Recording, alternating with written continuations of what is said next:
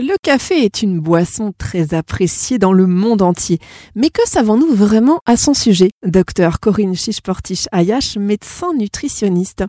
C'est une idée reçue, docteur, de dire que boire plus de trois tasses de café par jour donne des palpitations. Alors non, c'est pas forcément euh, une idée reçue parce que on a dans le café une substance qui s'appelle la caféine qui va avoir un rôle important sur la fréquence cardiaque, notamment sur des consommations plus importante. Donc quand vous consommez moins de 3 tasses de café par jour, a priori, il y a peu d'effets, ou alors il peut y avoir des susceptibilités individuelles, des gens qui sont plus sensibles que d'autres, mais au-dessus de 3 tasses de café, on va avoir effectivement une accélération du rythme cardiaque et souvent associée d'ailleurs une augmentation de la pression artérielle. Alors consommer du café après 17 heures euh, peut donner des insomnies à certaines personnes mais pas à d'autres.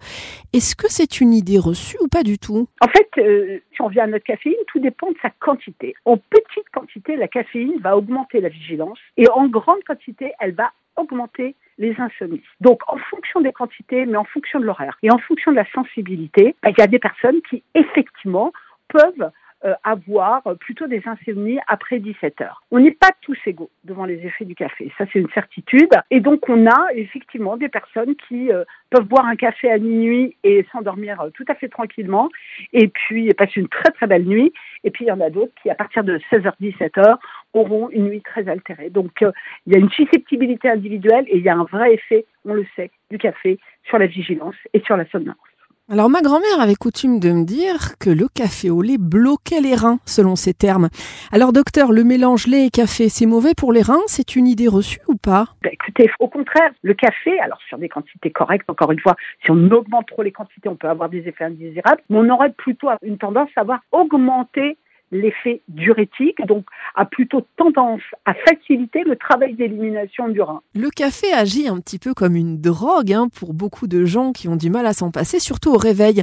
Alors est-ce que ça c'est une idée reçue plus de l'habitude ou alors c'est une réalité peut-être euh, physiologique? Alors quand on parle de la dénomination du mal à s'en passer, finalement ça évoque la notion de dépendance. La dépendance physique est très discutable quand on regarde ce que disent les addictologues sur le sujet et notamment par rapport à nos consommations usuelles. En fait, tout est une affaire de consommation comme toujours. Mais il y a plutôt, ce qu'on peut constater, c'est plutôt une dépendance psychique, une dépendance due aux habitudes. Euh, en fait, c'est la force de l'habitude qui va faire que votre petit café du matin va aussi euh, manquer. Alors, la vigilance, on l'a évoqué tout à l'heure, hein, ce côté un petit peu réveil, mais c'est aussi la force de l'habitude. Euh, ça s'inscrit dans une routine, ça va augmenter la vigilance mais on ne peut pas dire, à proprement parler, qu'encore une fois, à des consommations qui sont des consommations raisonnables, le café peut être assimilé à une drogue, ça on peut pas le dire. La caféine peut faire maigrir. Alors là encore, une idée reçue Alors, euh, dans la famille euh, produits miracles pour maigrir, on a effectivement souvent la caféine. La caféine qui pourrait avoir potentiellement un effet plutôt anticellulitique, beaucoup plus que faire maigrir. Euh, on la retrouve beaucoup dans de nombreuses crèmes amincissantes qui sont disponibles dans le commerce.